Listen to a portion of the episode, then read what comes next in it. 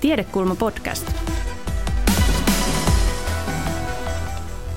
Tervetuloa Helsingin yliopiston upouuden Tiedekulman live-keskusteluohjelman pariin. Tästä lähtien kerran viikossa on tarjolla älykkäitä ajatuksia, näin ainakin luvataan, ja tutkittuja näkökulmia täältä Helsingin yliopiston etäolohuoneesta, etätyöhuoneesta, eli Tiedekulman Stagelta. Aloitamme tällaisella helpos, helpolla ja tiiviisti rajatulla aiheella. Selvitämme tai kysymme, miten maailma makaa nyt koronakriisissä ja sen jälkeen. Minä olen Ville Blofield, tervetuloa mukaan.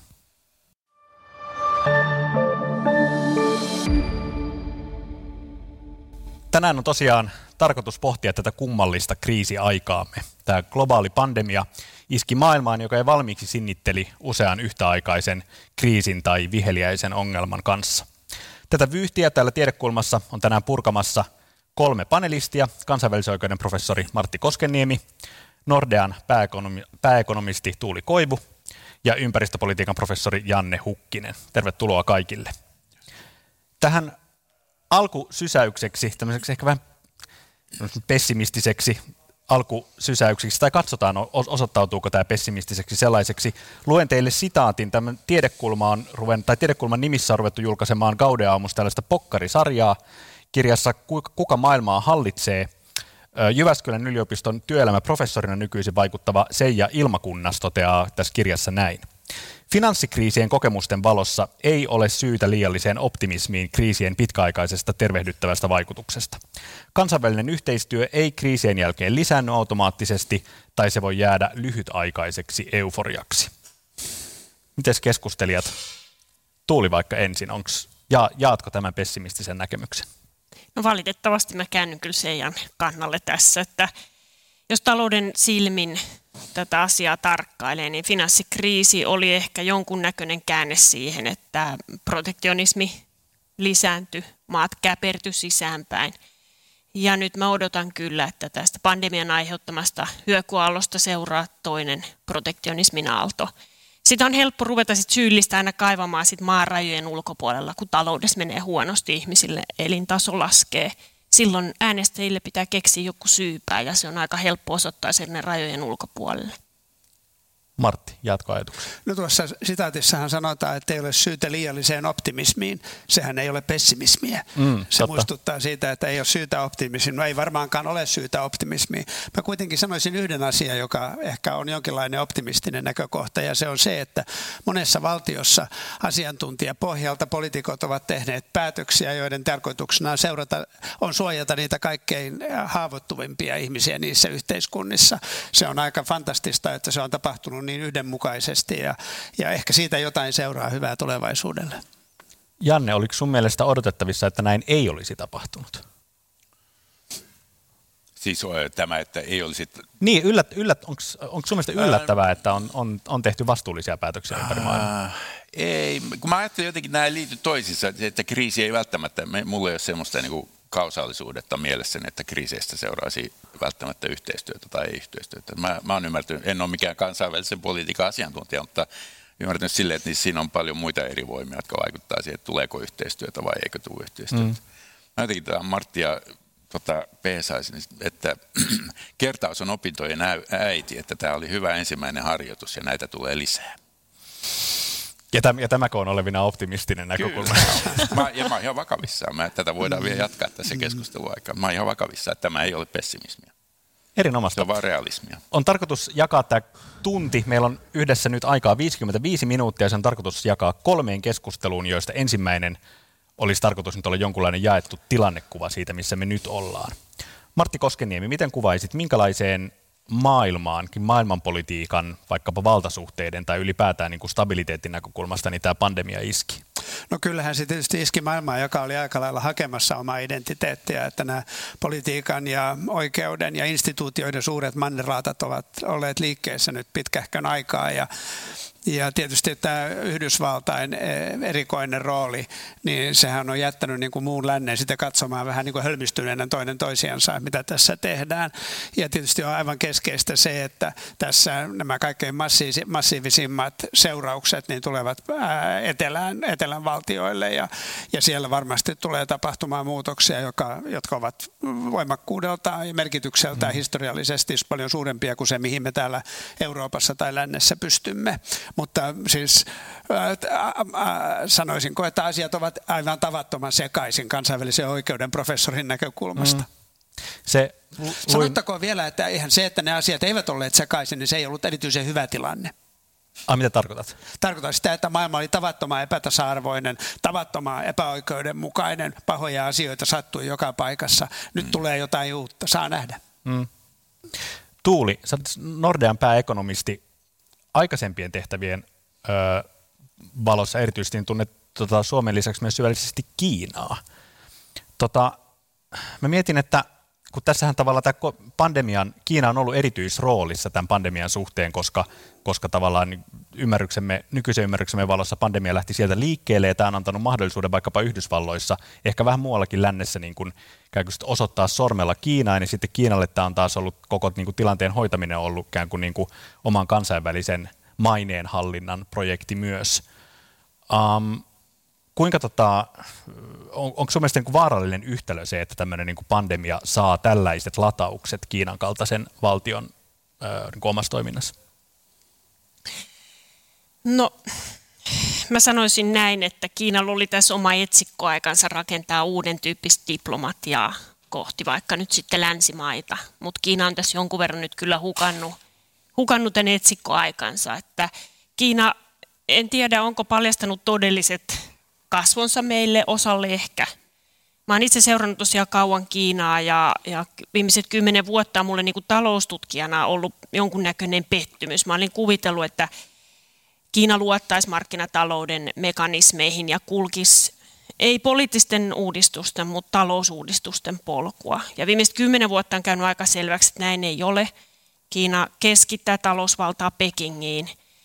Ja tämä pandemia on mun mielestä vaan kaikin tavoin vahvistanut nyt tätä trendiä. Ja kaiken kunniaksi sitten, mä en ole Kiinan politiikan asiantuntija, mutta onhan kulunut kesä ollut Kiinan ulkosuhteiden kannalta ihan katastrofaalinen. On aseellinen yhteenotto Intian kanssa, täydellinen välien, välirikko käytännössä Australian kanssa. USA-välit on aivan niin kuin, varsinkin talousmielessä tosi haasteelliset. Se ei ole mitenkään yllättävää, koska totta kai nämä valtiot taistelee johtoasemasta. Ehkä mm. me ei vaan ymmärretty sitä isoa kuvaa, mutta sitten kaiken huippuna tietysti tämä Hongkong-asia, jossa Kiina varmaan käytti maailman sekaannusta osittain hyväksi ja ajatteli, että no nyt tämä Hongkong on helppo ottaa tässä niin kuin kenenkään huomaamatta tiukemmin haltuun. Se ei tullut kenellekään varmasti yllätyksenä, mutta silti, että se tuli, niin kyllähän se on sellainen tietty naula-arkku. Ja mm. nyt sitten odotellaan, että koska seuraavana on Taivan näin politiikan tutkijat tämän Kiinan mm. tilanteen näkee. Että ei tämä niinku ole yllättävä tämä linja, mutta, mutta kyllä meidän pitää nyt niinku avata silmämme mun mielestä länsimaissa. Että mä edustan tietysti talousasiaa, mä tiedän, että liike-elämän suhteet Kiinan suuntaan on tosi tärkeitä ja kiinteät, mutta kyllä tämä keskustelu meillä on käymättä, että mitä mm. meidän pitäisi Kiinasta ajatella.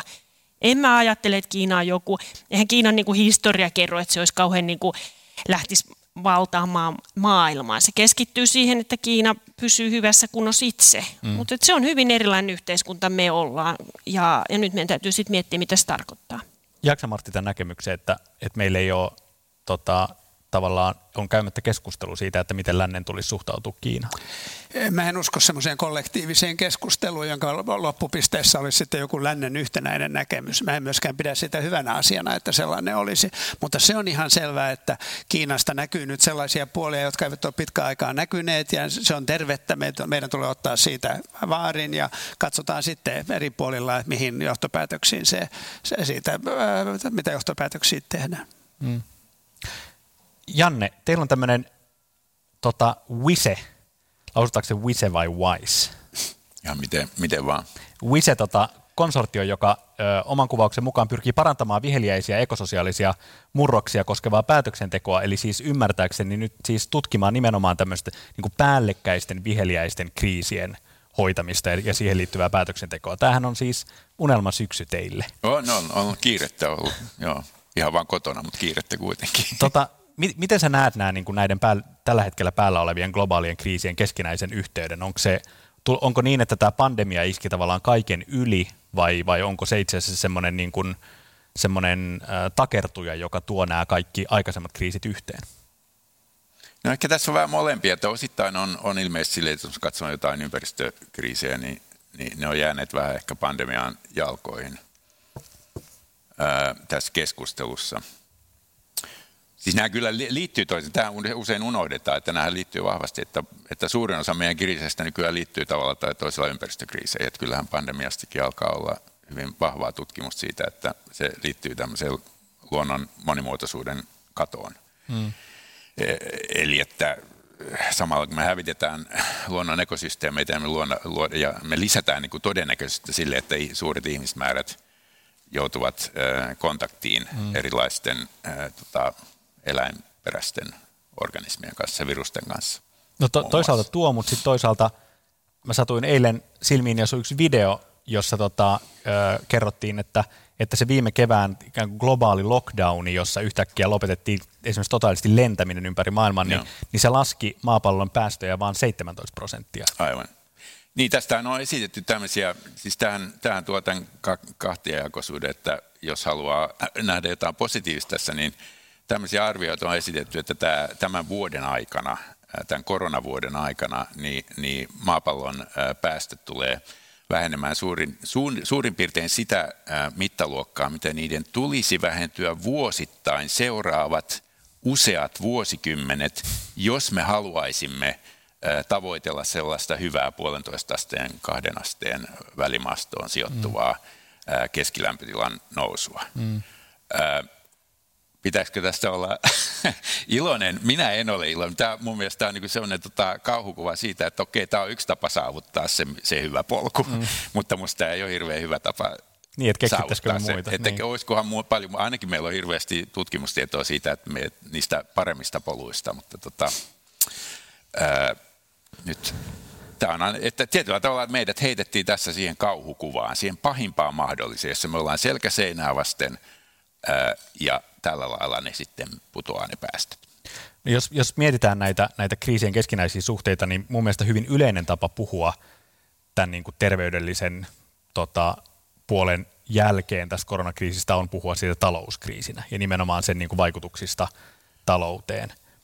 Mm, Tuulikoivu, miten sä kuvaisit, kuinka tota, kun musta kansalaisena tuntuu, että ei me – Suomi ainakin, jotkut muut maat oli ehkä päässyt jaloilleen vähän paremmin, mutta musta tuntuu, että me oltiin semmoisessa niin kuin eri tasoisten lamojen vaan niin kuin kierteessä, että ei, että ei Suomen vaikka kansantalous ollut, ei se oikein päässyt kunnolla jaloilleen ennen kuin nyt sitten iski tämä kriisi siihen päälle. Kuinka, tota, kuinka resilienttiin Suomeen iski tämä koronakriisi? No jos taloudessa pitää aina erottaa taso ja muutos.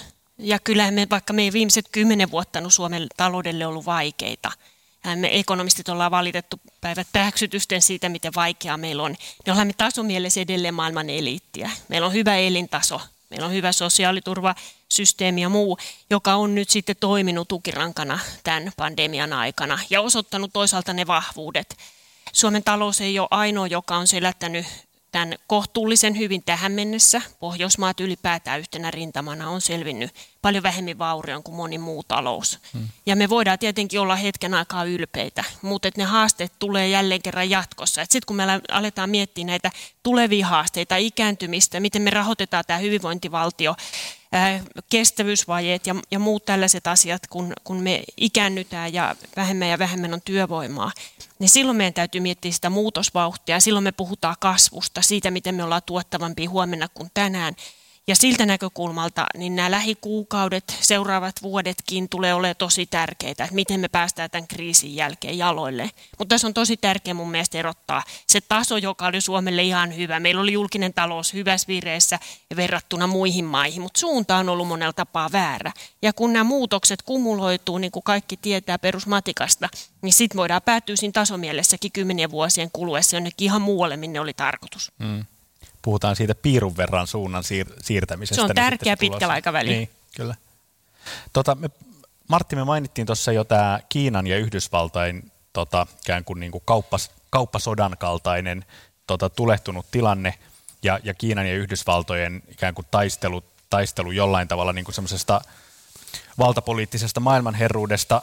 Öö, keväällä Helsingin Sanomien haastattelussa sä kannoit huolta erityisesti Yhdysvaltain tilanteesta ja, ja kuvasit, että, että, että Yhdysvaltain poliittinen järjestelmä on nyt öö, paljon uhkaavammin uhattuna siellä kuin esimerkiksi Itä-Euroopassa, öö, joita maita me Suomesta ehkä hirveän niin kuin luontaisesti huolestuneina seurataan, mutta sä olit hyvin huolestunut tästä tavallaan niin kuin koko niin kuin, ikään kuin Yhdysvaltain niin kuin demokratian tilasta onko se nyt optimistisempi sen suhteen, kun jos, jos näyttäisi siltä, että meillä no, vaikka valta no, vaihtuu presidentinvaaleissa? Sanoin olevani huolestunut siitä tilanteesta, koska multa siitä kysyttiin. Tämä ei merkitse sitä, että mä en nukkuisi öitäni ihan hyvin. Tapahtuu Yhdysvalloissa sitten mitä tahansa.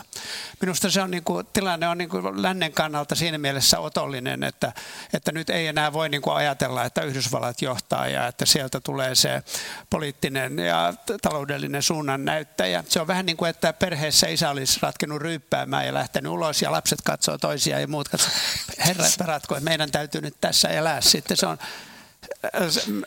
se ei ole huono tilanne, kun se isä kuitenkin olisi ratkenut ryyppäämään enemmän tai myöhemmin. Nyt me ollaan siinä. Minusta niin kuin on tässä on puhuttu siis, ja taloudelliselta puolelta mä ymmärrän hyvin sen, että, että yksi näistä kriiseistä on äh, nationalismiin siirtyminen ja protektionismiin siirtyminen, mutta ehkä kansainvälisen järjestelmän kannalta ei voi sanoa, että oltaisiin siirtymässä globaalista ajattelusta ja globalismista pois. Mä olen monasti havainnut sen, että nationalismi ja populismi on tavattoman globaali ilmiö, ja, ja nämä äh, ranskalaiset ottavat, markkeeraavat, äh, mitä tapahtuu Saksassa, Saksa, mitä tapahtuu Britanniassa, Britanniassa, Britanniassa tai Yhdysvalloissa ja niin edelleen ja niin edelleen. Että se, mikä mua huolestuttaa, ei ole se, mitä yksittäiset elementit tässä, ehkä vähän Kiinaa lukuun ottamatta, mitä sille tapahtuu, mitä Yhdysvalloille tapahtuu. Se on amerikkalaisten ongelma. Herra paratko, hoitakoot ne ongelmat, jos osaavat, jos eivät, niin, niin se ei nyt näytä vaikuttavan niin kauheasti muuhun maailmaan.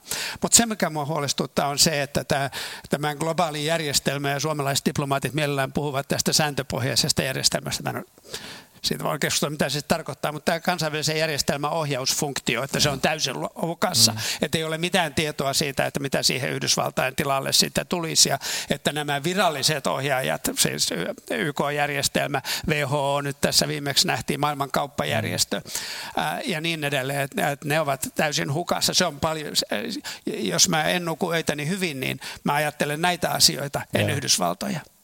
Eikö, mutta siis tämähän on siis aivan akuutti ongelma myös ilmastokriisiin vastaamisessa, että meillä ei ole tavallaan, tai, tai, tai meillä on, on murtunut tavallaan kansainväliset sopimukset ja järjestelmät, jotka voisi ajaa globaaleja. Kyllä, kyllä niissä on, se olisi ihan oleellista, että nämä isot, isot tota, päästölähteet, ne, ne valtiot ja val, valtaryhmittymät, joilla on, su, jo, joilla on jotain merkitystä, että ne olisivat niin kuin aktiivisesti mukana ja siinä mielessä Yhdysvalto on, on, on kyllä aika ongelmallinen. No miten siihen tilaan päästään takaisin?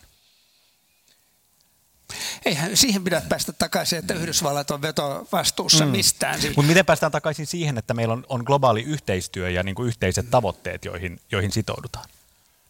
Se on ehkä semmoinen asia, mitä mun alalla on kamalasti pohdittu ja, ja kyllä se on aika synkkä se näkymä. Ei ole semmoista tietä, semmoista, ja, jota kautta voitaisiin ajatella. Miten nyt tässä maailman kauppajärjestö, joka tietysti sunkin kannalta on hyvin tärkeä. Se on täydellisessä kriisissä, ää, mutta ei ole sellaista toimijaa, joka nopeasti näkisi, että tämän toimijan edu, kannalta edullista olisi, että se järjestö toimisi. Aina tarvitaan niin kuin sellaista jotain toimijaa, joka vetää jonka intressissä on saada se järjestelmä toimimaan.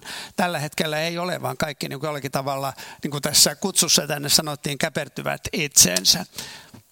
Tässä tietenkin niin kuin talousihmisenä tapahtuu sellainen kahtiajako, että just niin, niin kuin Martti Koskeniemi sanoi, nämä kansainväliset järjestöt on siellä kriisissä. Mutta sitten meillä on samaan aikaan yritykset, digitalisaatio – joka tarkoittaa sitä, että me jokainen eletään noin niin kuin ekonomistin näkökulmasta tosi kansainvälisten Joo. palveluiden, kansainvälisten tavaroiden, kansainvälisten brändien elämää. Mm. Ja se tarkoittaa, mä en tiedä mitä se tarkoittaa, mutta se on niin kuin, tässä on niin kuin mun mielestä ihan vastakkaisen suuntaan vetäviä tekijöitä. Mm. Ja nyt tietenkin sitten nähdään se, että ensinnäkin lähivuosina, kuinka paljon me länsimaiset kuluttajat, vaikka me oltaisi samassa korissa USA-laiset kuluttajat vaikka ja eurooppalaiset kuluttajat, mutta joka tapauksessa, kuinka me kuluttajat minkälainen hinta me ollaan valmiit maksamaan mahdollisesti siitä, että kaikki tavarat ei ehkä tukka enää Kiinasta ihan yhtä edullisesti. Hmm. Vai ollaanko me valmiit maksamaan hmm. siitä, että mun maskit ensi kerralla tehdäänkin vaikka Euroopassa, kriisivalmistautuminen maksaa. Ja samoin maksaa se, että meillä on vaikka rinnakkaiset 5G-teknologiat mm. tai mitä tahansa digiteknologiaa tulee. Mm. Ja meidän täytyy punnita se, että onko se globalisaatio se tehokkain ja poliitikkojen täytyy sitten vetää sit omat johtopäätökset, ollaanko me valmiita niin kuin irtautuu tästä mm. Niin kuin enemmän ja enemmän riippuvuutta rakentavasta globalisaatiosta. Että kyllähän tämä pandemia, tämä vetää tätä nationalismia ja patriotismia, mutta sitten jos me katsotaan, että mitkä alat tästä on hyötynyt, ne on esimerkiksi kansalliset digipalvelut. Mm.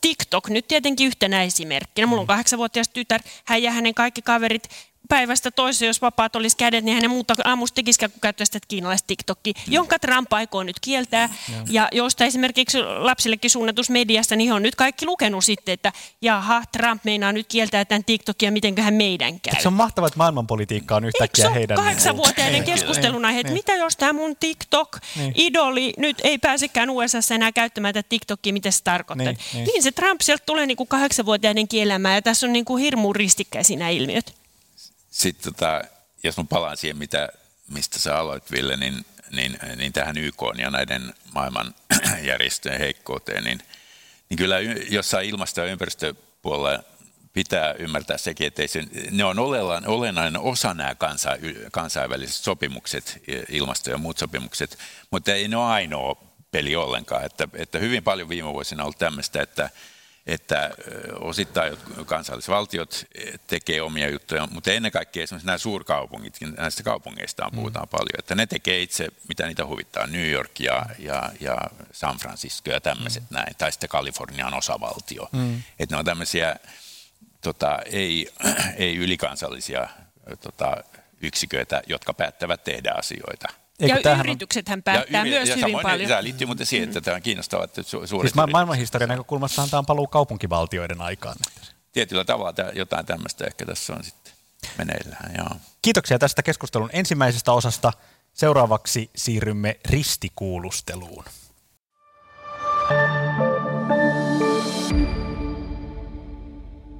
Tiedekulma livessä kysytään siis tänään, miten maailman makaa tänä syksynä, tänä kriisisyksynä. Keskustelemassa ovat kansainvälisen oikeuden professori Martti Koskenniemi, Nordean pääekonomisti Tuuli Koivu ja ympäristöpolitiikan professori Janne Hukkinen Helsingin yliopistosta.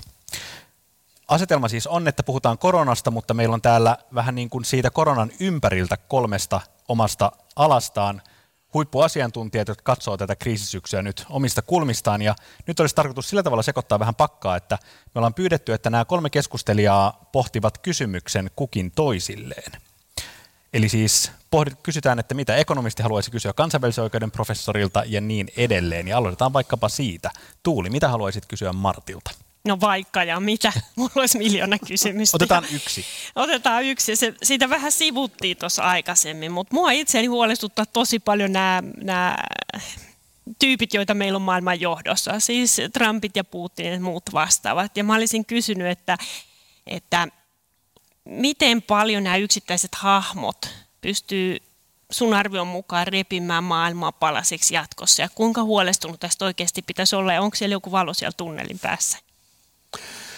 Tässähän keskustelun alkuvaiheessa vähän puhuttiin siitä, että tässä on monenlaisia kriisejä. Ja yksi niistä kriiseistä on se, että tämmöinen autoritarismi eri puolilla on, on tullut voimakkaammaksi. Ja se myöskin merkitsee sitä, että näillä yksittäisillä johtajilla on varsinkin heidän näkyvyytensä kautta kansainvälisessä elämässä suurempi vaikutus siihen kansainväliseen yhteistyöhön, kansainvälisen järjestöjen toimintaan. Ja mehän nyt näemme nämä autoritaariset johtajat EU-ssa ja sitten myöskin YKssa ja kansainvälisessä järjestössä ja kauppajärjestössä ja WHOssa ja, ja niin poispäin. Heidän vaikutuksensa siinä järjestelmän pintarakenteessa on kyllä suuri, koska diplomatia rakentuu siihen, että valtiolliset johtajat johtavat sitä diplomatiaa ja diplomatian avulla saa paljon kaikenlaista pahaa ja hyvää aikaiseksi siellä pintarakenteessa. Mä kuitenkin ajattelen sillä tavalla, että siellä pintarakenteen alla tapahtuu muuta. Me puhuttiin tässä aikaisemmin yhtiöistä, kaupungeista, sitten on koko ympäristö se fyysinen ympäristö, jossa elämme, siihen kaikkeen tapahtumiseen minusta näillä johtajilla tänä aikana ei ole niin kovin paljon vaikutusta. Sen vuoksi mä näen tämän tilanteen niin, että, että varmaankin jos on aktiivinen toimija esimerkiksi maailman terveysjärjestössä tai haluaisi viedä jotain projektia eteenpäin ilmastonmuutosdiplomatian alalla, niin, niin tämä on, on, tulee olemaan hyvin vaikeata mutta että siellä, niin kuin, miten sanoisin, kansalaisyhteiskunnassa ja, ja laajemmasti rakenteellisten toimijoiden keskuudessa ehkä kuitenkaan niin suurta muutosta ei ole tapahtumassa, ja, tai ainakaan sellaista muutosta, johon näillä yksittäisillä johtajilla, autoritaarisilla johtajilla olisi niin paljon sanottavaa. Minusta nyt tässä viime vuosikymmeninä kansainvälisessä elämässä on kuitenkin syntynyt tietoisuus niistä riskeistä, uhista, joita meillä on, että me emme niin kuin pääse takaisin semmoiseen 70-luvun elämään enää millään tavalla, että se voi olla, että tässä kolhita, tulemme kolhituiksi. Ympäristökriisi on tietysti pahin, ilmastonmuutos se, se pahin, tulemme kolhituiksi ja, ja siinä moni kärsii, mutta mä en usko, että, että mitään dramaattista tämä covid-kriisi olisi tässä prosessissa saanut aikaa. Me menemme sinne, siihen suuntaan, mihin me olemme olleet menossa ja, ja mehän olemme jo tienneet sen, että se on tosi vaikeaa. Otetaan sitten kansainvälisen oikeuden professorin kysymys ympäristöpolitiikan professorille. No eh, kyllä mä haluaisin oikeastaan tietää, että, että mitä tapahtui. Mä olin itse aikoina, aloitin tämän kansainvälisen oikeuden, kansainvälisen ympäristöoikeuden alalla ja, ja silloin ei, ei nimenomaan ilmastonmuutos ollut niinkään esillä, vaan oli meriympäristön ää, muutos ja sitten tuli tämä otsonikerros ja niin poispäin. Että kuinka pitkälle on nyt käynyt niin, että se valtava huomio, joka kiinnittyy, ää, kiinnittyy ympäristömuutokseen kokonaisuutena, niin se on jättänyt, tai ilmastonmuutokseen kokonaisuutena, se on jättänyt nämä muut kysymykset kysymykset varjonsa. Ja kun me nyt luetaan ja, ja kun me nyt Itämeren altaan äärellä olemme, ja, niin kyllä sitä lukee lehdestä ilmastonmuutoksesta, mutta sen kokee tässä näin lähellä, että eikö täällä tapahdu mitä. Onko niin, että, että ilmastonmuutos on syönyt voimavaroja ja energiaa ja poliittista tahtoa tehdä näitä muita tärkeitä, tarpeellisia ilmasto- tai ympäristötoimia?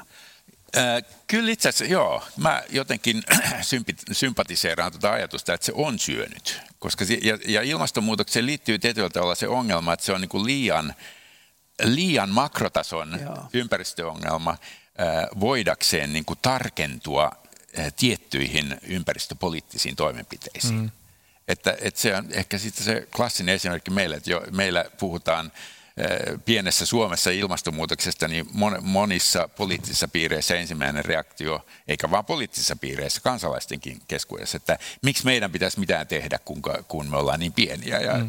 ja se, on juuri, se, se liittyy jotenkin tähän suuru, suuruuteen ja sen makrotason, että missä se on oikein se ilmasto. Niin tavallaan vastuuta Itämerestä niin, on helpompi on, tuntea. Niin. Kuin... Ja tämä ei tietysti poista sitä, että Itämerenkin tilan ongelma taustalla hyvin pitkälle olisi myös ilmastonmuutos, mm. just tämmöinen lämpeneminen ja tällaista näin, että siinä on, se liittyy kyllä siihen, mutta siis niin kuin ympäristöpoliittisesti me, mä oon ihan samaa mieltä tuosta, että että tota, meillä on monet semmoiset tärkeät asiat vähän, vähän jäänyt peittoon. Näitä on monenlaisia. Me, me, meillä on ollut tutkimusta jostain tällaista niin kuin näistä emergenteistä, nousevista uusista eh, kemikaalisaastukkeista, niin kuin hormonihäiriköistä, joita on vaikka jossain, eh, jossain kosmetiikkatuotteissa tai, tai, tai jotain, lääkke, jotain lääkkeitä aiheuttaa tämmöisiä niin kuin, eh, ylis, mahdollisia ylisukupolvisia ongelmia mm. ihmisten lisääntymisterveydelle ja, ja, ja hirveän paljon tällaisia niin kuin vähän piilossa, piilossa olevia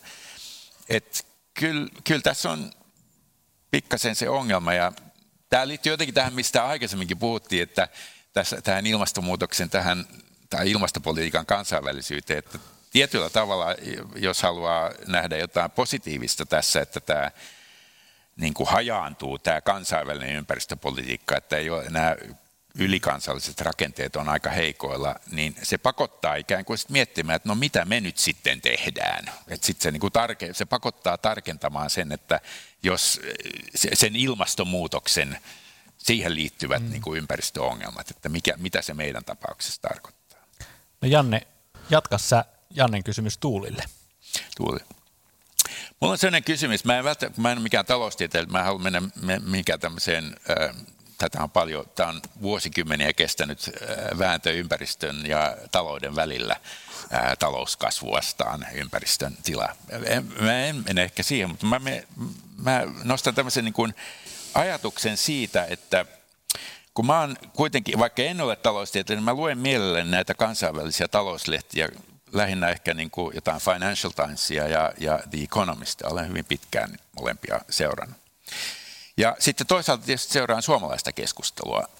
niin, niin se, mikä mua kiinnostaa just tässä, tämä liittyy nyt koronakriisiin, on, että, että tota, kansainvälisessä lehdistä, se itse asiassa tämän päivän Hesarissa mä äh, tota, huomasin, oli samalla aukeaa vierekkäiset uutiset. Toisessa oli Etlan huolenaiheet siitä, että, että tota, Suomessa vel, velkaannutaan nopeasti ja kohta niin kuin se fiilis, että kohta, että vuoden verran elvytetään tällä lainarahalla, jota on pilvin pimeä, mutta sitten pannaan ruuvit päälle. Mm.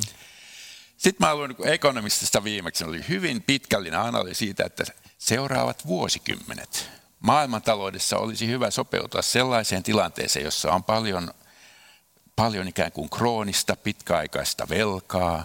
Me tulemme elämään suhteellisen hil, hi, hiljaisessa talouskasvussa, jos ollenkaan. Ja näin se vaan tulee menemään. Ollaan vähän niin kuin semmoisessa Japanin, Japanisyndroomassa. Ja tähän pitäisi nyt sopeutua. Niin, Niin, että kumpi on totta? me jossain, välillä mä mietin, että onko nämä Suomen, Suomen taloustietäjät jossain, niin onko ne tellusplaneetalla ollenkaan? Niin kuin, että tai onko heidän Suomensa telluksella ollenkaan? Joo, se on hyvä kysymys. Me ensin nopeasti kommentoin, kun sanoit alkuun, että et halua kysyä ympäristötieteilijöiden ja taloustieteilijöiden välisestä kahnauksesta tai valinnasta. Mua harmittaa usein myös tässä pandemiakeskustelussa. Me laitetaan liian usein vastakkain ympäristö ja talous tai terveys ja talous. Kun me tiedetään, että me ilmastonmuutoksesta esimerkiksi joko se on todellinen kurjistuminen, niin kuin kävi ilmi, mutta todennäköisempäähän on, että me nimenomaan kasvetaan, että me investoidaan uuteen teknologiaan, me kasvetaan jotenkin sellaiseen teknologiaan, jonka tämä maapallo ja ilmasto kestää. Siihen meidän pitäisi niin kuin pyrkiä. Ja ihan samalla lailla on ollut aivan hirveä joinain päivin herätä siihen keskusteluun, jossa nyt pandemiakriisin aikana laitetaan terveys ja talous vastakkain. Kertokaa mulle useampi kuin joku poikkeusmaa, jossa on hirmuisen huonolla talous ja hirmuisen hyvällä tolalla kansanterveys. Ei niitä maita ole. Nämä asiat kulkee käsi kädessä. Me tarvitaan taloutta usein niin, että me voidaan hyvin. Oli se sitten ilmastoasiaa tai oli se oli se tota, terveysasia.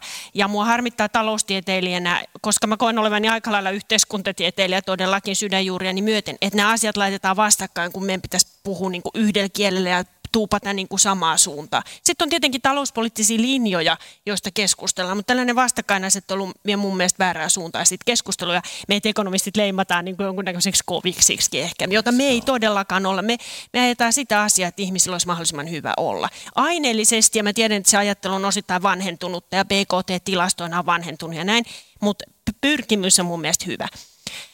No okei, okay, se oli nyt tämä johdanto. Tämä disclaimeri.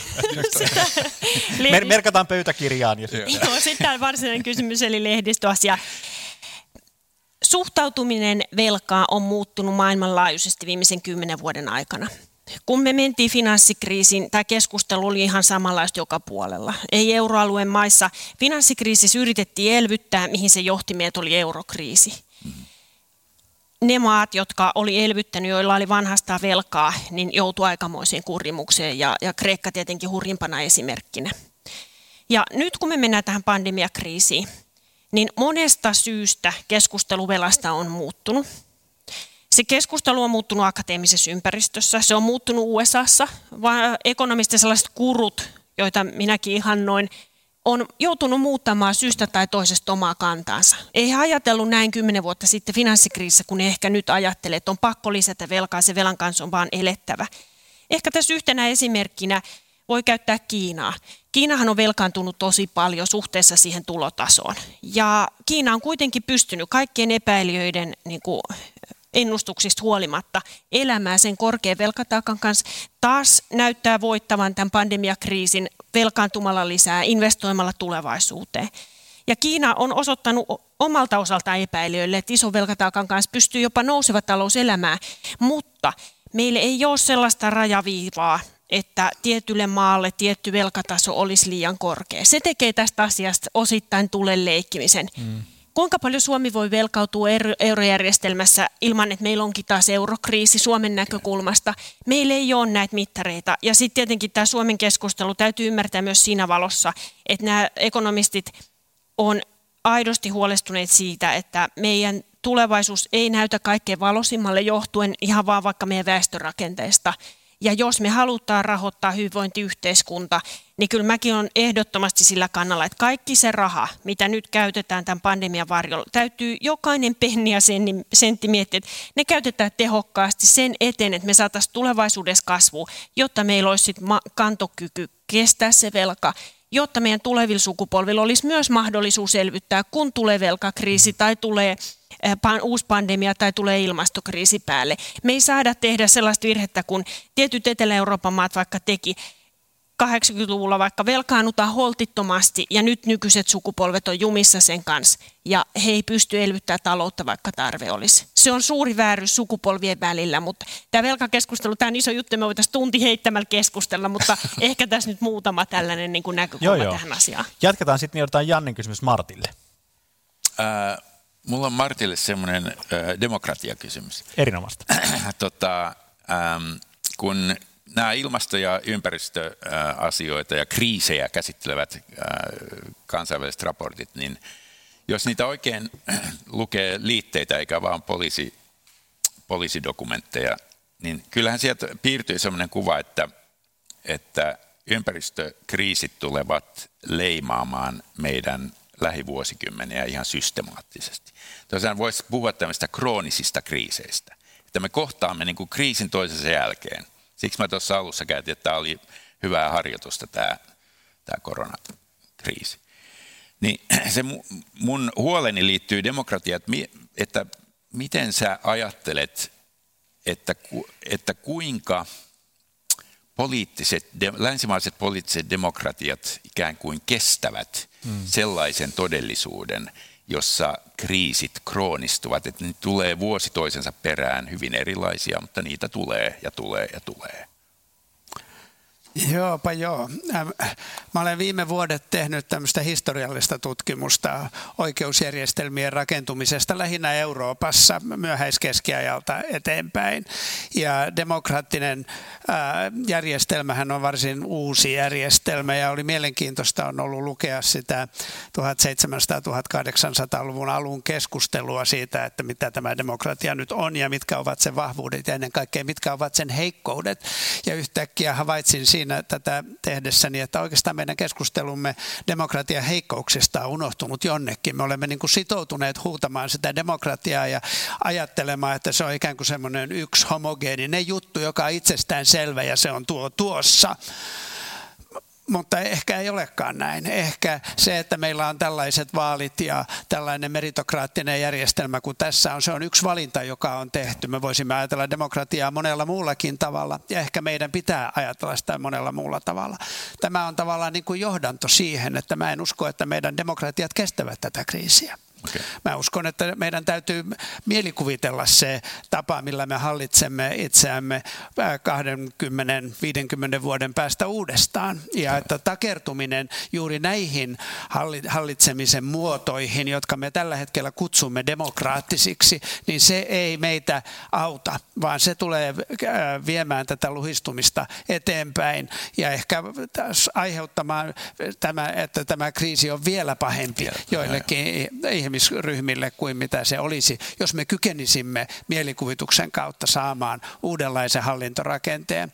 Nythän on vielä lopuksi sanottava se, että niin kuin mä tuossa aluksi, aluksi sanoin, jota ei voi liiaksi alleviivata, että maailma on tavattoman epäoikeudenmukainen. Ja näistä niin sanotuista demokraattisista päätöksentekojärjestelmistä siitä hyötyy aivan pieni kerma siellä kakun päällä ja, ja loput elävät sitä elämää niin kuin elävät. Suurin osa ihmisistä elää viidellä dollarilla dollarilla päivässä. Se, menet sinne sitten puhumaan demokratiasta, se on aika yhden tekevä. Mm, tämä, tämä todellisuus, missä me Helsingin yliopiston kauniin tiedekulman lavalla täällä Suomessa keskustellaan tästä kysymyksestä, niin se on aika niin kuin eliitin näkökulma. Se on täysin eliitin täysin, näkökulma. Joo, joo. Hyvä. Sitten Martin kysymys Tuulille.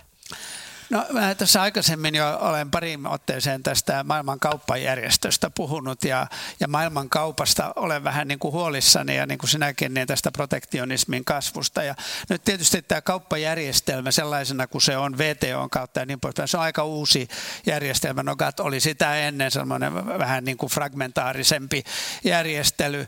Voisiko ajatella, että tämä maailman kauppajärjestö nyt kerta kaikkiaan niin kuin jäisi syrjään ja että, että kaupan alalla ja ehkä investointialalla, me, me kaikki muistamme sen, että oli nämä suuret transatlanttiset suunnitelmat saada kauppa- ja investointisopimus, se katosi. Sitten taivaan tuuli, eikä semmoisesta enää kukaan voi puhua mitään. Mutta voisiko ajatella, että tällaisen, kun selvästi tällaisella laajalla globaalilla kauppadiplomatialla ei päästä eteenpäin, että olisi jotain muuta tapaa, jotain sellaista spontaania tapaa. Itse mainitsit tässä ja mä tykkään siitä, että otetaan yritykset kansainvälisinä toimijoina esille ja siellä on paljon innovaatiota ja siellä on paljon resursseja ja että tavallaan tämän julkisen kauppapolitiikan ulkopuolella voisi tapahtua sellaista kaupallista yhdentymistä ja, ja globalisaatiota, joka sitten voisi mennä eteenpäin tämän poliittisen puolen epäonnistumisen jälkeen. Kyllä varmasti ja, ja vaikka VTO ei ole parikymmenen vuoteen saanut aikaa oikein uusia isoja sopimuksia, niin kyllä kahdenvälisesti näitä suhteitahan on pystytty edistämään. Et EUkin on viime vuosinakin aika monta tärkeää vapaakauppasopimusta, vaikka nyt sitten Japanin kanssa solminut. Ja ehkä VTO ja kansainvälinen sopiminen, niin se on onnistunut niin kauan, kun on puhuttu kylmästi vaikka tulleista. Mutta kansainvälinen kauppahan on nykyään paljon paljon muuta. Ei tullien merkitys ole enää juuri mikään. Teollisuustuotteiden osalta tullit on keskimäärin muutama prosenttia. Ei se ole se ratkaiseva tekijä. Me ollaan nähty, että vaikka USA on nostanut Kiinan tullit, niin ei se kauppa ole romahtanut siihen suuntaan. Ne menestystekijät tulee jostain ihan muualta. Ja se on paljon enemmän, nämä kauppaneuvottelut on investointisopimuksia, eh, digitaalisen palveluiden niin kuin hoitamista – näiden turvallisuusasioiden, tietoturva-asioiden turvaamista. Ehkä niiden kunnianhimon tasokin on jo niin kauhean korkea, että ei niistä pystytä ikinä kansainvälisesti enää sopimaan. Moni sanoo, että, että ne sopimukset on niin teknisiä, että ne on jo kahdenvälisissä neuvotteluissa tosi vaikeita, saatikka sitten, jos sinne lyödään niin kuin VTO on, onko muistaakseni 180 jäsenmaata ainakin jollain tapaa mukana siinä ympyrässä, ei varmaan ihan siinä tiiviimmässä joukossa, mutta kuitenkin. Niin, niin kyllä varmaan nämä kahdenväliset neuvottelut ottaa roolin näiltä kansainvälisiltä organisaatioilta. Näin on paljon tapahtunut ja näin paljon puhutaan ja siinä tietysti me, Suomi ollaan tosi pieni maa ja Suomen puolesta täytyy olla huolissaan. Ja sen takia tietenkin tämä EU-yhteistyö on meille tosi tärkeä. EU on kuitenkin jättiläinen, kun me puhutaan maailman markkinoilla. Ja EU täytyy vaan nyt sitten mennä rintarottingilla näihin neuvotteluihin, ajaa omia asioita ja, ja pitää meidän puolia että EU on siinä mielessä tosi tärkeä foorumi ja onneksi meillä on isot EUn sisämarkkinat, ne ei toimi kaikin tavoin täydellisesti, mutta että moni sanoo, että aika on ajanut näiden kansainvälisten järjestöjen ohi ja, ja mennään näihin kahdenvälisiin. Se, se vie mikä aikaa. tässä huolestuttaa on se, että jos näitä kansainvälisiä, varsinkin näitä globaaleja järjestelmiä ei ole, niin se, ne, jotka jäävät sitten jalkoihin, ovat, ovat juuri kehitysmaat ja, ja globaali Kyllä. etelä. Olisiko Kyllä. sellaista skenaariota kuitenkin olemassa, jossa, jossa etelä kykenisi toimimaan näiden järjestelmien ulkopuolella, joko yhdentyen keskenään siellä, luoden siellä omat järjestelmänsä tai esiintyen jotenkin kollektiivisesti suhteessa pohjoiseen? Kyllä siellä yritystä tietysti esimerkiksi Afrikan mantereella on, en tunne niitä kaikki yksityiskohtia, mutta EU-ssahan aika moni on huolissaan sitten siitä, kun katsotaan esimerkiksi, miten Kiina menee Afrikkaan ja pirstaloi sen. Kiina on mestari tulemaan Eurooppaan ja pirstaloi EU-maat. Hmm. Meillähän on blokkeja EU-ssa Kiina-politiikkaan, kun tulee ihmisoikeusasia EUn pöydälle, niin siellähän on maat, jotka nostaa kätensä ylös ja vastustaa kaikkea mahdollista voidaan kuvitella, että kun Kiina menee rahojensa kanssa Afrikkaan, mitä se jälki on meidän näkökulmasta. Mm. Kiina toimii siellä ihan omien standardien mukaan ja ne ei täytä meidän standardeja. Sen takia mä olisin hyvin huolissani näistä etelämaista. Ja Aasiassahan esimerkiksi niin moni maa on äärimmäisen huolestunut tällä hetkellä siitä, että riippuvuus, riippuvuus Kiinaan nousee rytisemällä ja on jo nyt tosi korkealla tasolla – ja miten turvataan joku varaventtiili. Heillä oli tämä varaventtiili rakennettu sinne Tyynemeren kauppasopimus jossa oli sitten USA mukana ja selkärankana. Ja mitä Trump teki ensimmäisenä päivänä, repi sen sopimuksen. Mm.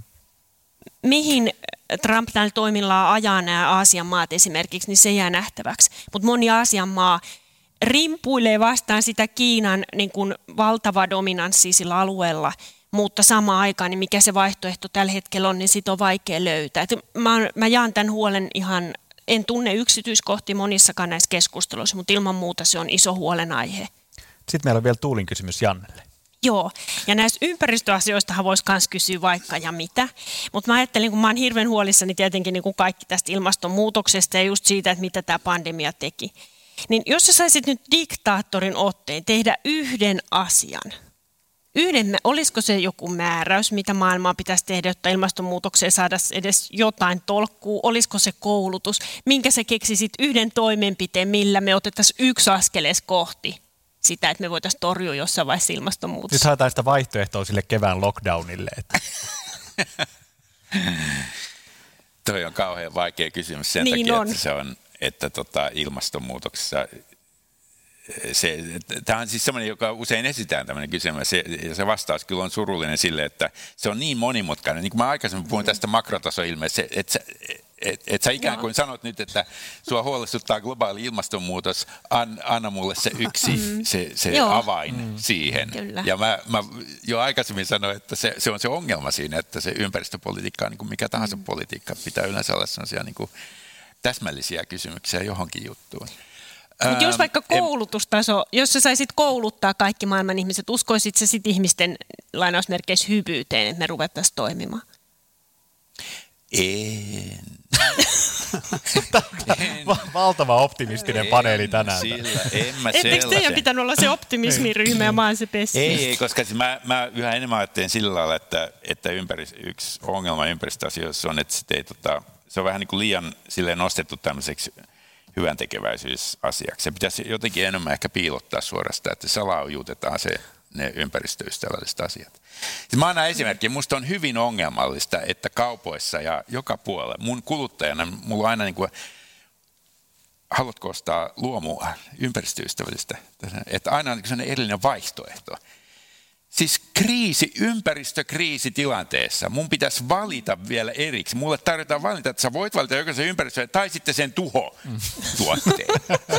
Mitä järkeä siinä on? Ei se niin tuhon tuote on vielä, ja, ja, siis, kaikkien, ja siis tuhon että, tuote on kiiltävämpi ja halvempi ja tutumpi. niin, mutta siis tämä, eikö lähtökohtaisesti kaikkien pitäisi, että, että tämän, tässä me, ehkä me haarukoidaan jotain sellaista, että tämä on ihan paradoksaalinen tilanne, että mm. on edes olemassa se vaihtoehto, että voit olla ympäristöystävällinen. Mm. niin. Meillä on, kiitos tästä, meillä on kymmenen minuuttia aikaa, siirrymme lopuksi äh, puhumaan tulevaisuudesta. Täällä Tiedekulma Livessä on tänään keskustelemassa kansainvälisen oikeuden professori Martti Koskenniemi, Nordean pääekonomisti Tuuli Koivu ja ympäristöpolitiikan professori Janne Hukkinen Helsingin yliopistosta. Ja nyt me saamme tähän tulevaisuuskeskusteluumme herätteen ylioppilaslehden päätoimittajalta Tuija Siltamäeltä. Ylioppilaslehdestä päivää. On vielä liian varhaista sanoa, millainen sukupolvikokemus korona on vai onko se sellainen ylipäätään. Koska puhun täällä nyt itseni ja edustamani yhtiön puolesta, mä olen lähinnä kiinnostunut Y- ja Z-sukupolvien eli 1980- ja 90-luvulla syntyneiden kokemuksista. Enkä nyt välttämättä sellaisista kokemuksista, että millaista oli tänä keväänä istua sisällä kaupunkiasunnossa etätöissä, niistä on kirjoitettu ihan tarpeeksi. Sen sijaan mä pyydän, että te keskustelijat kertoisitte nyt seuraavaksi ihan reippaasti, ihan omin sanoin, mitä koronasta seuraava talouskriisi tarkoittaa Y- ja Z-sukupolvien toimeentulolle. Me tiedetään historiasta, että talouskriisit vaikuttaa erityisen paljon niihin, jotka on kriisin aikaan juuri tulossa työmarkkinoille. Kun talous näyttää heikolta, yritykset eivät yleensä sellaisia Suomen teollisuuden kulmakiviä lukuun ottamatta pistä pihalle ihan koko henkilöstöä, vaan lykkää uusien rekrytointien tekemistä ja määrä- ja osa-aikaisten ihmisten vakinaistamista. Vaikkei työelämä ole muuttunut yksiselitteisesti huonommaksi, talousvaikeudessa lisää sellaista koettua epävarmuutta. Ja jos elämää pystyy suunnittelemaan aina sellaisissa puolen vuoden pätkissä, niin on aika hankalaa ryhtyä omistusasujaksi ja kasvattaa varallisuutta. Z- ja Y-sukupolvien koko aikuisuus on mennyt jonkinlaisessa taloudellisessa poikkeustilassa. Ja osalla lapsuuskin, jos on sattunut olemaan kuvioissa jo laman aikaan. 2008 alkoi kansainvälinen finanssikriisi, ja just kun siitä oli selvitty, alkoi vuonna 2011 Suomessa seuraava taantuma. Vuonna 2015 alkanut kasvu pysähtyi koronakriisiin. Ja tiedän, että monet ikätoverini tällaista terveystiedon kirjaan termiä käyttääkseni suhtautuu tosi kriittisesti talouskasvun painottamiseen ja vaatii jatkuvan kasvun ideologiasta luopumista. Ja jos se asia tarkastellaan vain luonnon ja ympäristön kannalta, niin he ovat tietysti ihan oikeassa. Meidän pitäisi pystyä, pystyä irrottautumaan siitä, että meidän talouden pitää koko ajan kasvaa, että me voitaisiin jotenkin tehdä ekologisempaa yhteiskuntaa. Mutta ennen kuin nämä käppyrät saadaan irrotettua toisistaan, meidän pitää mun mielestä varautua myös siihen, ettei ne koskaan irtoa. Koska muuten voi käydä niin, että me marttyyrit annetaan meidän osuus kasvusta muille, eli todennäköisesti teille. Ja muutosta odotellessa huomataan, ettei meillä olekaan varaa asuntoihin, lapsiin, eläkkeisiin eikä hoivaan, eikä systeemi meidän uhrauksista huolimatta muuttunut lainkaan. Niinpä minä kysyn teiltä nyt arvon keskustelijat. Kun me ennen pitkää pääsemme ulos tästä kriisistä, millaisia toimia te aiotte tehdä sen eteen, että meidän sukupolvemme tulevaisuudesta oltaisiin yhtä kiinnostuneita kuin teidän menneisyydestänne? Ja muistakaa tilata ylioppilaslehti. Sellaiset terveiset Tuija Siltämäeltä. Veikkaan, että oli ihan ensimmäisiä työpäiviä hänellä nykyisessä virassaan. Tota, hän esitti kysymyksen suoraan kaikille keskustelijoille. Otetaan kaikkien kommentit. Martti. Kysymys oli, äh, koski talouspolitiikkaa, josta en halua sanoa mitään. Ää, mulla on kaksi lasta, jotka ovat näiden sukupolvien edustajia, joista tässä oli puhetta ja olen tietysti keskustellut paljon heidän kanssaan. Heidän näkökulmana on, on, niin kuin tässäkin tuli ilmi, se, että jatkuvan kasvun ideologiasta on päästävä eteenpäin ja että ehkä maailmassa on muutakin kuin ne taloudelliset kysymykset. Tämä mä olen ottanut tämän tiedon vastaan itse hyvin tyytyväisenä ja en tiedä mitä se sitten merkitsee. Ja varmaankin se merkitsee sitä, että tulevien sukupolvien elämä on toisenlaista kuin meidän. Näin vähän protestoin siis tätä kysyjän yksipuolisen taloudellista näkökulmaa. Mä ehkä myöskin vähän protestoin sitä vastaan, että se olisi, että meidän pitäisi ratkaista se kysymys, miten, miten näille nuoremmille, miten näiden nuorempien tulevaisuus tulee ratkaista. Kyllä heidän tulee se ratkaista itse ja meidän tulee astua pois tieltä. Tämä oli ehkä substanssimielessä Tuulin tota, lapaan tämä kysymys. Mm. No on varmaan jossain määrin, mutta totta kai tämä kysymys on valtavan laaja. Öö, kyllä mä sanoisin, että mä toimin tulevien sukupolvien hyväksi sitä kautta, että mä yritän nostaa esiin näitä ongelmia. Että just tämä, että velkakeskustelu voi maailmalla olla jotain, mutta meidän pitää miettiä se Suomen näkökulmasta ja olla vastuussa niille tuleville sukupolville. On varmasti julkisuudessakin viime ajatkin keskusteltu meidän eläkejärjestelmästä ja miten epäoikeudenmukainen se on sukupolvien välille. Mutta että toisaalta kyllä mä haluaisin ottaa tähän vähän positiivistakin kulmaa. Ei unohdeta kaikkea sitä elintason nousua, jota viime vuosikymmeninä on tullut ja miten paljon paremmasta lähtökohdasta. Sitten kuitenkin monella tapaa nämä niin kuin minun vähän nuoremmat sukupolvet lähtee liikkeelle. Että kyllähän mm. Suomen elintaso on noussut vuosikymmenet. Siellä on sukupolvia, jotka on, on kärsinyt 90-luvun lamasta, nyt varmaan kärsii pandemiasta, finanssikriisistä. Se on tosi valitettavaa. Mutta ei meidän suureen kuva nyt kannata ihan käpertyä, ihan niin kuin mahottomuuksia. Pidetään mielessä se, että, että kun nämä herrat ovat vaikka tässä mun ympärillä syntynyt, niin kyllä Suomen elintaso oli aika paljon surkeampi kuin nyt. Entäs Janne? Joo, tota, Tämä on jännä juttu. Siis mä en oikein, ehkä mä oon vähän samalla lailla, että samaa mieltä kuin Martti, että se on, se on, en mä oikein koe, että mä pystyn siihen mitään relevanttia hirveästi sanomaan enää tuommoiseen, mitä, mitä nämä minun lapseni tulevat ratkaiseen näitä. Sitten tämä talous, kasvukysymyksiä. Mä oon ehkä semmoinen vähän, pikkasen ehkä erillinen on Tuulin kanssa, kun Tuuli korosti sitä, että talouskasvua tarvitaan siihen, että nämä ratkaistaan. Mä luulen, että mä oon jotenkin sellainen agnostikko tämän, tämän talouskasvun ja ympäristökriisin suhteen, että, että minkälainen se todella se linkitys on, että historiallisten tilastojen näkökulmasta, niin se todella on mennyt, ympäristöongelmat ovat lisääntyneet talouskasvun myötä, mutta mutta se voi, mä luulen, että kyllä nämä uudet sukupolvet, ne keksii kyllä jonkun, jonkun muun tavan voida hyvin. Mm, ja kasvaa. Niin. Mut sillä tavalla... He kyllä kasvavat jollain tavalla, mutta mä en ole varma, että näkyykö, sen, tota, näkyykö se näissä. Että me ollaan aika lailla kiinni tässä nykyisessä jutussa ja musta tuntuu, että tämä on niin kuin, maailma tulee muuttumaan ja nämä meidän mittarit tulevat, mittarit, sen hyvinvoinnin mittarit tulevat muuttumaan ja rikastumaan tässä matkan varrella. Mä mietin tuossa Tuijaa kuunnellessa, että mun mielestä se hänen, hänen tilannekuvansa tai tulevaisuuden kuvansa niin itse asiassa ei ole hirveän kaukana siitä, mitä sä kuvasit tätä kroonisten kriisien. Kyllä. Niin, ja tämä on just se, mulle tuli tuo sama mieleen, että se, että hän puhuu prekariaatista, joka ei voi koskaan omistaa sitä asuntoa, niin jos mä vedän semmoisen tota, syväekologin viitan harteille, niin että just niin se pitääkin mennä noin ympäristön kannalta, että mitä sitä omistaa. Että tässä eletäänkin just silleen niin kuin vähän kädestä suuhun ja katellaan, vuokrataan vaan, ei mm. omisteta. Vähän ostetaan palveluja. Tota, lopetetaan, yritetään lopettaa sillä tavalla positiiviseen nuottiin, että jos tässä nyt tänä kattoteemana kuitenkin on ollut tämä kaikkien näiden kriisien päällä nyt tänä syksynä tämä koronakriisi, niin pyydän teitä kaikkia keksimään tästä koronakriisistä nyt jonkun, jonkun niin kuin pysyvän positiivisen muutoksen, jota tämä kriisi tuo meidän niin kuin yhteiskuntaan, kulttuuriin, talouteen.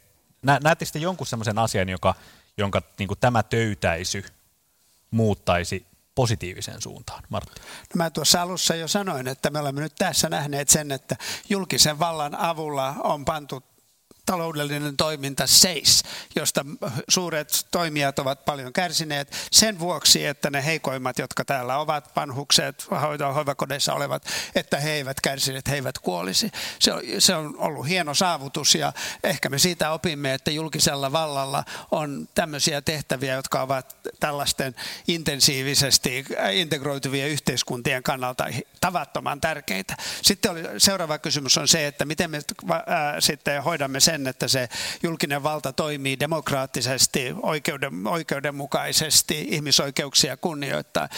Se täytyy vielä saada tässä jollakin tavalla keskustelluksi. Mm. Mitäs Tuuli? Mä jatkaisin oikeastaan tuota Jannen äsköstä. Mä, mä oon samaa mieltä, että mittaristot menee uusiksi. Ehkä me ollaan opittu tässä esimerkiksi tämä lähimatkailu. Monet meistä on löytänyt suomalaisen luonnon ja meillähän on loistava luonto. Mä toivon, että se jää monen selkärankaan pitkäksi aikaa hyvinvointi ei välttämättä tarkoita sitä, että sä matkustat maailman toiselle puolelle, vaan se onni voi löytyä paljon lähempää. Mä oon, mä oon taas katsonut niitä sosiaalisen median kolinkuvia ja tuntenut semmoista niin ahdistusta, että ei se ole sama. Se on hienompi. Niin. Janne. Tämä on semmoinen, se on mun näkökulmasta positiivinen. Mä en ole varma, onko kaikki samaa mieltä siitä, mutta mä, musta tuntuu, että koronakriisin myötä se, se, miten se meidän arkea muuttaa, niin – sehän on tuonut semmoista aika tiukkaa käyttäytymismuutosta ja koodistoa, vaikka sitä pyritään niin kuin vain suosituksilla viemään eteen, mutta se tämmöistä, että mitä saa tehdä, mitä ei mm. saa tehdä. Minusta tuntuu, että, tai minä ajattelen sillä lailla, että, että ympäristön suhteen, niin kun nämä ympäristökriisit lisääntyy, niin me aletaan ymmärtää erilaiset ympäristökokonaisuudet samanlaisena kriittisenä infrastruktuurina meidän hyvinvointiyhteiskunnalle kuin vaikka joku sähkönjakeluverkosto tai veden, vedenjakelu. Tästä seuraa, että me suht, tulemme erilaisten suositusten ja sääntöjen seurauksena suhtautumaan näihin ekosysteemeihin ja siihen, että tehdään jotain sille ympäristölle samanlaisella kunnioituksella, kun me suhtaudumme vaikka ydinvoimalan ylläpitoon ja valvontaan tämä on kaksiteräinen miekka, koska me ollaan totuttu siihen, että Suomessa on paljon mm. vihreää luontoa, ihanaa kävellä siellä miten mielin määrin, koska se kääntöpuoli tässä, että voi olla vain tietyt alueet, joissa voi kävellä mielinmäärin ja sitten ne tietyt alueet, jotka ovat sitä kriittistä infrastruktuuria, vaikka ovatkin luontokokonaisuuksia ja siellä ei olla miten tahansa. Nämä suuret muutokset salakavalasti tapahtuvatkin meidän sisällä Kyllä. meidän toiminnassa. Ja mä mielestä tämä on sen koronan käyttäytymismuutos, se, että, että miten tuolla saa kulkea ja mitä saa tehdä, mitä ei saa tehdä, niin tämmöiset rupeaa hiipimään meidän arkielämäämme. Ja ne liittyy ympäristöön. Suurkiitos keskustelijoille. Aikamme on täynnä. Kiitos keskustelun seuraajille. Ensi viikolla Tiedekulma Livessä pohditaan Jari Hanskan johdolla, miten pystyisimme pyristelemään irti kulutuskeskeisestä kulttuurista. Ja onko koronasta jotain apua siinäkin, eli tavallaan jatketaan keskustelua tästä. Tiedekulma Live siis suorana jälleen ensi keskiviikkona kello 16, YouTubessa ja podcastina torstaina. Moi moi!